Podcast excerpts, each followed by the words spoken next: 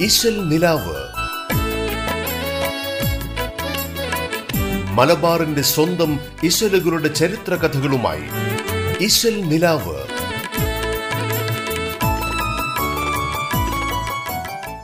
നമസ്കാരം. റേഡിയോ കേരളയുടെ എല്ലാ പ്രിയപ്പെട്ട ശ്രോതാക്കളെയും മാപ്പിള പാട്ടുകൾ നിറഞ്ഞ ഇശൽ നിലാവിലേക്ക് സ്വാഗതം ചെയ്യുന്നു. മാപ്പിളപ്പാട്ട് ഇശലുകൾക്ക് പിന്നിലെ കഥയും ചരിത്രവും പങ്കുവയ്ക്കാനായി ഇശൽ നിലാവിൽ നിങ്ങൾക്കൊപ്പമുള്ളത് ഞാൻ ആൻഡ്രിയ. പുതിയ ഗംഭീരത്തെ വലിയോനാം ഫുരവലർ ഭാവാമവുലവി ഫുതൽ വരദാനേ ഞെരീഫാമുഖം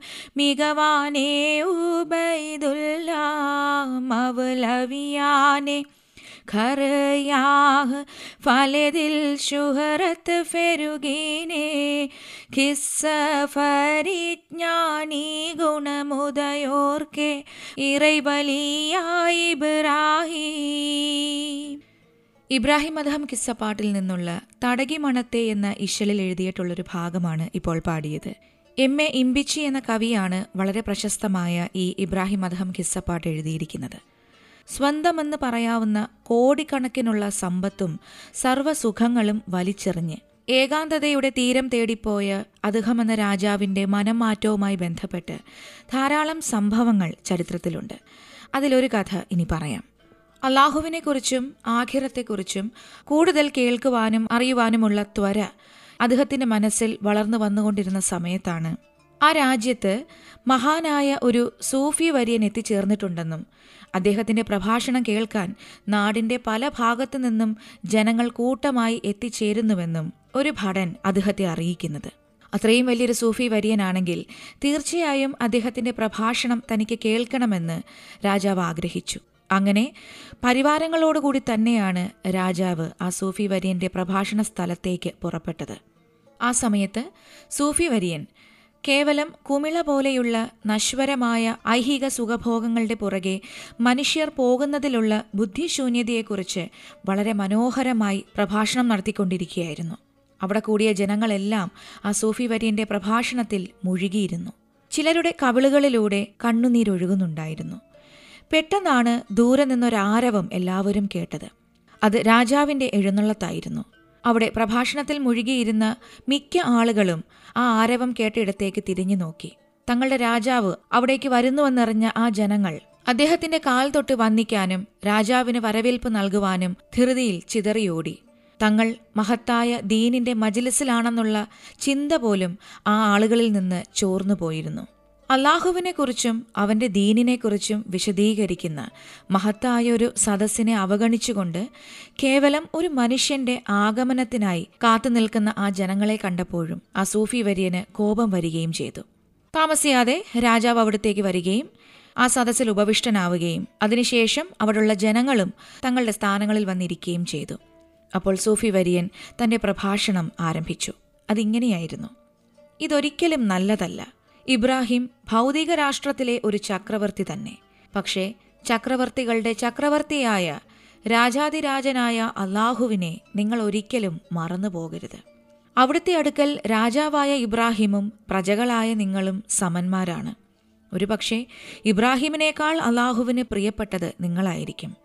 അള്ളാഹുവിനെ ഭയപ്പെടുകയും അവന്റെ കൽപ്പനകൾക്കനുസൃതമായി ജീവിക്കുകയും ചെയ്യുന്നവർക്ക് മാത്രമേ പാരത്രിക വിജയം കൈവരിക്കാനാവുകയുള്ളൂ. എന്നാൽ രാജാവ് അവന്റെ നാഥനെ സ്മരിക്കുന്നില്ല. ഭൗതിക സുഖഭോഗങ്ങൾക്ക് വേണ്ടി മാത്രമുള്ളതാണ് രാജാവിന്റെ ജീവിതം. എത്ര നിരപരാധികളുടെ രക്തം ചിന്തിയാണ് രാജാവ് ഈ സാമ്രാജ്യം പടുത്തുയർത്തിയത്. നാളെ പരലോകത്ത് വെച്ച് ഇതെല്ലാം കയ്യും കെട്ടി നോക്കി നിന്നുകൊണ്ട് രാജാവിന് സമാധാനം പറയേണ്ടി വരുമെന്നുള്ള കാര്യം അദ്ദേഹം ഓർക്കുന്നുണ്ടോ? ഇല്ല.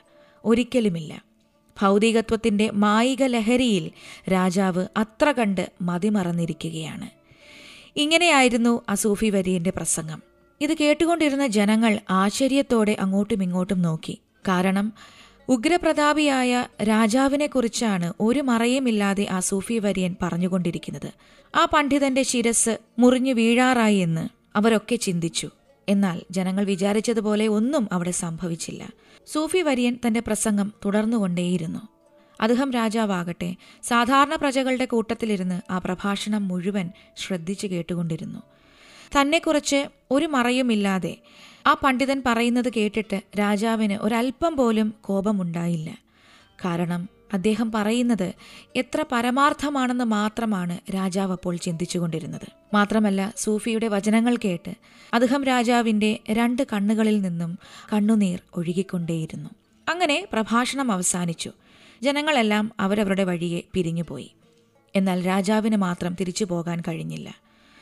അള്ളാഹുവിന്റെ ശിക്ഷയെക്കുറിച്ചുള്ള നടുക്കുന്ന ഓർമ്മകൾ അദ്ദേഹം രാജാവിനെ വലയം ചെയ്തുകൊണ്ടിരുന്നു. പിന്നെ ഒട്ടും താമസിച്ചില്ല. ചിരിച്ചുകൊണ്ടിരിക്കുന്ന ആ സൂഫി വര്യന്റെ സന്നിധിയിലേക്ക് രാജാവ് തന്റെ പരിചാരകന്മാരെയൊക്കെ വിട്ടിട്ട് ഒറ്റയ്ക്ക് നടന്നു ചെന്നു. അപ്പോൾ നിങ്ങൾ എന്തിനിവിടെ വന്നുവെന്നും ഇത് രാജകൊട്ടാരമല്ല പർണശാലയാണെന്നും ഇവിടെ പട്ടുമെത്തയും മറ്റു സുഖസൗകര്യങ്ങളൊന്നും തന്നെ ഇല്ലെന്നും ആ സൂഫി വര്യൻ രാജാവിനോട് പറഞ്ഞു. ആ പണ്ഡിതന്റെ ഈ വാക്കുകൾ രാജാവിനെ കുത്തി നോവിക്കുകയും ചെയ്തു. ഈ ഒരു ഭാഗം ഇബ്രാഹിം അദ്ഹം കിസ്സപ്പാട്ടിൽ വളരെ മനോഹരമായിട്ടാണ് എം എ ഇമ്പിച്ചി എന്ന കവി ആവിഷ്കരിച്ചിരിക്കുന്നത്. കാപ്പോരിലിരവോതിട്ട് ഉറയുന്നത് ആനദൈ ഹോറസാനിക്കടുത്തേ ബൽക്കാം കോഫുകൾ മഹാദവലത്തൂടെ മിൽക്കിയ ഇബ്രാഹിമോർ ബലമേറ്റം വരിച്ചോണ്ട സ്വാഫായോരതലും നൽ ശുജാത് നടത്തിയും അതിമഹ ഫതികളും ശരിയായി ഭയന്നും കീഴടങ്ങി നിന്റെ ഭൂപതികളിൽ മുഫർ പട അസുകരെ വസിറാളും തകത്തുടെ വളർമകൾ മുടി ഫേടാതരമുണ്ട് ഘോഷിയും കോളം. ഭൗതിക ലോകത്തോടുള്ള സകല കെട്ടുപാടുകളും വിട്ട് അള്ളാഹുവിന്റെ പ്രീതി സമ്പാദിച്ച മഹാനുഭാവ. എന്നോട് ക്ഷമിച്ചാലുമെന്ന് വളരെ വിനയത്തോടെ അദ്ദേഹം രാജാവ് ആ സൂഫി വര്യനോട് അപേക്ഷിച്ചു. അങ്ങ് എന്നെക്കുറിച്ച് പറഞ്ഞതെല്ലാം അക്ഷരം പ്രതി ശരിയാണെന്നും താൻ ഇതുവരെ ഒരു തരം മായിക വിഭ്രാന്തിയിലായിരുന്നുവെന്നും ഭൗതിക സുഖം നുകരുന്നതിൽ മാത്രം ശ്രദ്ധ കേന്ദ്രീകരിച്ച തനിക്ക് ശാശ്വതമായ പരലോക ജീവിതത്തെക്കുറിച്ച് അല്പം പോലും ബോധമുണ്ടായിരുന്നില്ല എന്നും അദ്ദേഹം രാജാവ് സങ്കടത്തോടെ ആ സൂഫി വര്യനെ അറിയിച്ചു. ഇത് പറയുമ്പോൾ രാജാവിന്റെ കണ്ണുകളിൽ നിന്ന് കണ്ണുനീർ ധാരധാരയായി ഒഴുകുന്നുണ്ടായിരുന്നു. പശ്ചാത്താപ വിവശനായി തന്റെ മുന്നിൽ കൈകൾ കൂപ്പിക്കൊണ്ട് നിൽക്കുന്ന രാജാവിനെ കണ്ട് സൂഫി വരീന്റെ ഹൃദയത്തിൽ വാത്സല്യമാണുണ്ടായത്. ആ വന്ധ്യ വയോധികൻ മഹാരാജാവിനെ മാറോടണച്ചു പിടിച്ച് ചുമലിൽ തലോടിക്കൊണ്ട് അങ്ങോട്ടും വ്യാകുലപ്പെടേണ്ട. തീർച്ചയായും പശ്ചാത്തപിക്കുന്നവരുടെ പശ്ചാത്താപം അള്ളാഹു സ്വീകരിക്കുമെന്നും പാപമെന്നത് ഉഹത് മലയോളമുണ്ടെങ്കിലും ആത്മാർത്ഥമായ പശ്ചാത്താപം അതിനൊരു പ്രതിവിധിയാണെന്നും രാജാവിനെ അറിയിച്ചു. അങ്ങനെയുള്ള സൂഫി വര്യന്റെ പ്രാർത്ഥന കേട്ട് വളരെയധികം സന്തോഷത്തോടെയാണ് അദ്ദേഹം രാജാവ് തിരിച്ച് കൊട്ടാരത്തിലേക്ക് പോയത്. ഇങ്ങനെയുള്ള ചില സംഭവങ്ങളുടെ പശ്ചാത്തലത്തിലാണ് തനിക്കുള്ളതെല്ലാം പിന്നീട് രാജാവ് ഉപേക്ഷിക്കുന്നത്. അങ്ങനെ പരിത്യാഗത്തിന്റെ കഠിനമായ പരീക്ഷണങ്ങളിലൂടെ കടന്നുപോയതിനു ശേഷമാണ് ലോകമറിയപ്പെടുന്ന ഒരു സന്യാസി വര്യനായി അദ്ദേഹമെന്ന ചക്രവർത്തി മാറിയത്. ഈ മനോഹരമായ കഥയാണ് ഇബ്രാഹിം അദ്ഹം എന്ന കിസ്സപ്പാട്ടിലൂടെ കവി എം എ ഇമ്പിച്ചി അവതരിപ്പിച്ചിരിക്കുന്നത്. ഇഷൽ നിലാവിലൂടെ ഇനി ഇരഞ്ഞോളി മൂസ ആലപിച്ചൊരു ഗാനം കേൾക്കാം. മനസ്സിന്റെ ഉള്ളിൽ നിന്നൊളിയുന്ന മാണിക്യ മണിമുത്ത് രാജാത്തി മാനത്തുദിച്ചതോ മണ്ണിൽ മുളച്ചതോ ഏതാനീ രാജാത്തി മനസ്സിന്റെ ഉള്ളിൽ നിന്നൊളിയുന്ന മാണിക്യ മണിമുത്ത് രാജാത്തി മാനത്തുദിച്ചതോ മണ്ണിൽ മുളച്ചതോ ഏതാനീ രാജാത്തി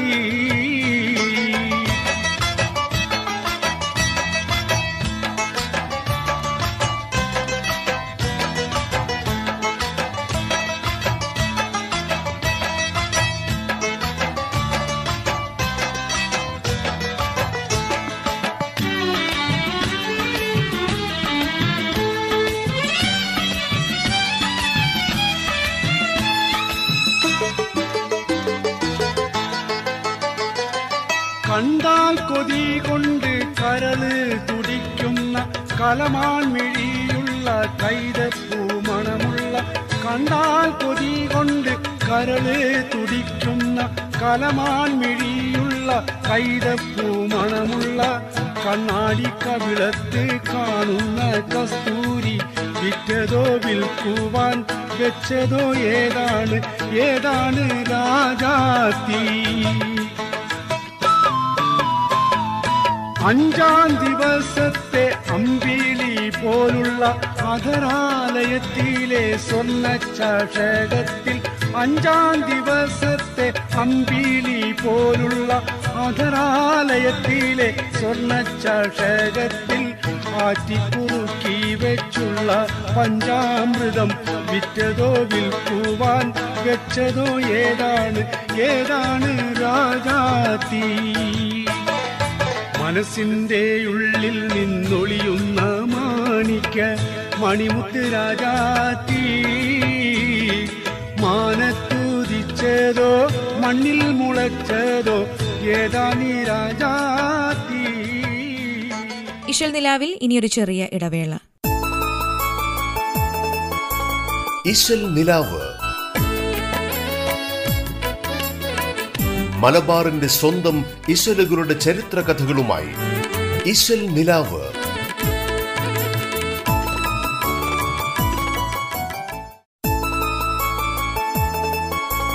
ഇശൽ നിലാവ്.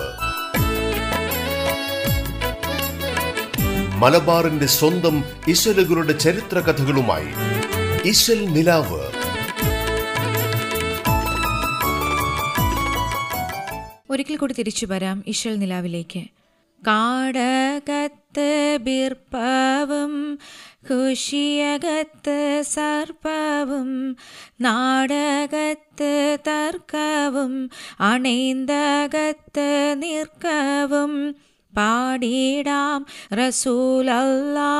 പിറന്തുദിത്ത നാളിലെ കീടമറ്റ കൽവിനൂരെ കാണുവതേത് നാളിലോ?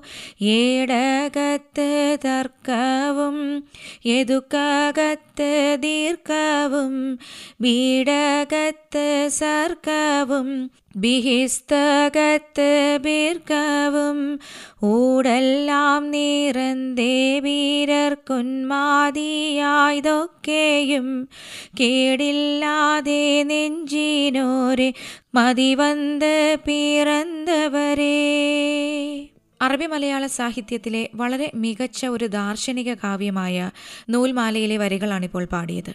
ഇങ്ങനെയുള്ള ദാർശനിക രചനകളെ മൂന്ന് തരത്തിലാണ് പരിഗണിച്ചു വരുന്നത്. മാലപ്പാട്ടുകളിലുള്ളതുപോലെ ഭക്തിയുടെ ഒരാവരണം. ഇങ്ങനെയുള്ള ദാർശനിക കാവ്യങ്ങൾക്ക് അവകാശപ്പെടാനില്ല. അതുകൊണ്ട് തന്നെ മതപരമായ അനുഷ്ഠാനങ്ങളൊന്നും തന്നെ ദാർശനിക കാവ്യങ്ങൾക്ക് അകമ്പടി സേവിക്കുന്നുമില്ല. എന്നാൽ ആത്മീയമായ ഒരു അന്വേഷണത്തിന്റെ സ്വഭാവം എല്ലാ ദാർശനിക കാവ്യങ്ങൾക്കുണ്ട് താനും ഉപദേശ രൂപത്തിലുള്ള രചനകളാണ് ദാർശനിക കാവ്യങ്ങളിലെ ആദ്യത്തെ വിഭാഗം. ഇസ്ലാമിക ജീവിത വീക്ഷണത്തിലെ ത്രിത്വം എന്നറിയപ്പെടുന്ന വസ്തുതകൾ ഒന്ന് ദൈവീകമായ നിയമമാണ് അതായത് അൽ ഷരിയ രണ്ടാമത്തേത് ദൈവീകമായ നിയമത്തെക്കുറിച്ചുള്ള അന്വേഷണത്തിന്റെ ആത്മീയ മാർഗമാണ്. അതിനെയാണ് അൽ ത്വരീഖ എന്ന് പറയുന്നത്. ഇനി മൂന്നാമത്തെ വിഭാഗമാവട്ടെ പ്രസ്തുത നിയമത്തിന്റെയും മാർഗത്തിന്റെയും ഉറവിടമായ വിശുദ്ധ സത്യമാണ് അതായത് അൽ ഹക്കീക്ക. ഇവ തമ്മിലുള്ള ബന്ധത്തെ സാധാരണ വിശ്വാസികൾക്ക് എളുപ്പത്തിൽ മനസ്സിലാക്കാൻ സഹായിക്കുന്ന രീതിയിൽ അവതരിപ്പിക്കുന്നതിന് തത്വചിന്തകന്മാർ കണ്ടെത്തിയ ഒരു ഉപായം തന്നെയാണ് ഉപദേശ രൂപത്തിലുള്ള ദാർശനിക കാവ്യങ്ങൾ.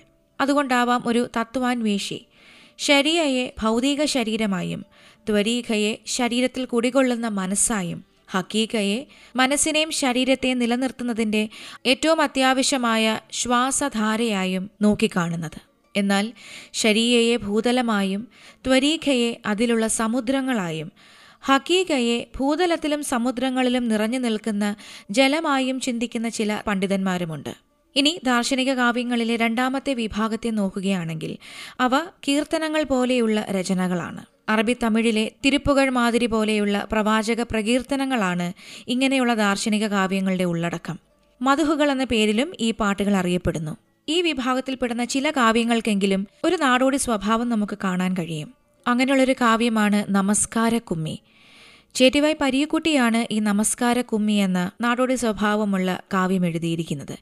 അതിൽ ശുദ്ധീകരണത്തിന്റെ മുറകളെക്കുറിച്ചുള്ള ഒരു ഭാഗം കവി അവതരിപ്പിച്ചിട്ടുണ്ട്.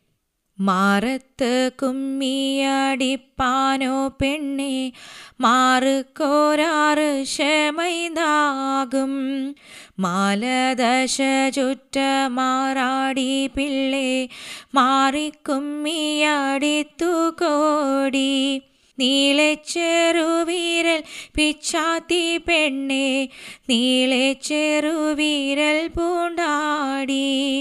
നെയ്യത്ത് കുമ്മിക്ക് ചായമിട്ടാലൊരു ചന്തച്ചമയമതാകുമേടി. പാകത്തു നെറ്റിയിൽ പട്ടം കെട്ടി പുനരഞ്ജന കണ്ണുക്ക് മൈതാണ്ടി. പൂരണം ചൂടി മുഖം മിനുക്കി പെണ്ണെ പൂണ്ട രണ്ടാം ചമയമോടി. ദാർശനിക കാവ്യങ്ങളിലെ മൂന്നാമത്തെ വിഭാഗത്തിൽ ഉൾപ്പെടുന്നത് ആധ്യാത്മിക ചിന്തകൾ പങ്കുവയ്ക്കുന്ന രചനകളാണ്. ആത്മതത്വജ്ഞാനത്തിന്റെ ഏറ്റവും മഹത്തായ തരത്തിലുള്ള രചനകളായതുകൊണ്ട് തന്നെ ഈ വിഭാഗത്തിൽപ്പെടുന്ന ദാർശനിക കാവ്യങ്ങൾ മനസ്സിലാക്കിയെടുക്കാൻ പ്രയാസമുള്ളവയുമാണ്. ഇശൽ നിലാവിലൂടെ ഇനി മനുഷ്യ നീ മറന്നിടുന്നു എന്ന് ഒരു സാരോപദേശ ഗാനം കേൾക്കാം.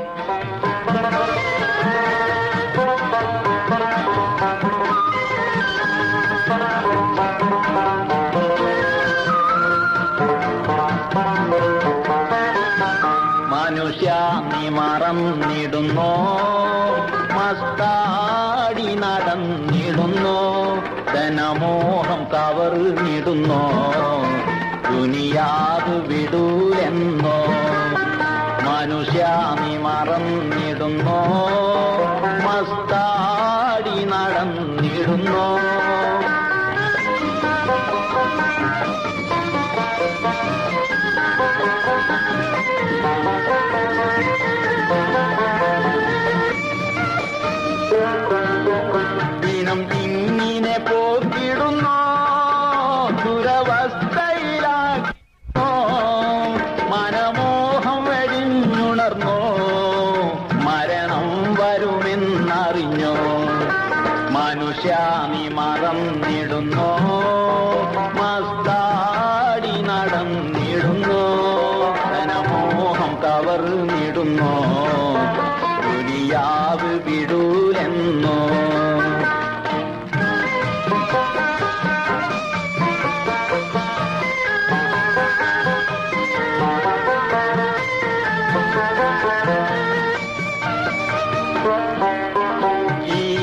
നശ്വര പാറിവിടും.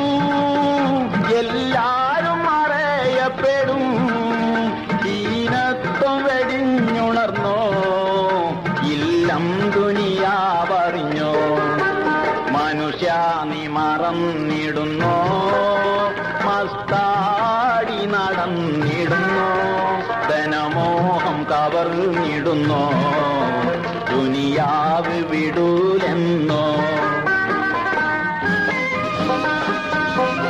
ഈ ഒരു ഗാനത്തോടുകൂടി ഇന്നത്തെ ഈശ്വൽ നിലാവ് അവസാനിക്കുകയാണ്. ഇതുപോലെ മധുരസുന്ദരമായ മാപ്പിള പാട്ടുകളും ആ പാട്ടുകൾക്ക് പിന്നിലെ കഥയും ചരിത്രവുമായി ഇശൽ നിലാവിലൂടെ വീണ്ടും അടുത്ത ദിവസം വരാമെന്ന് പറഞ്ഞുകൊണ്ട് തൽക്കാലം ഇവിടെ വാങ്ങുന്നു. ഞാൻ ആൻഡ്രിയ. മായാജകം ദുനിയാ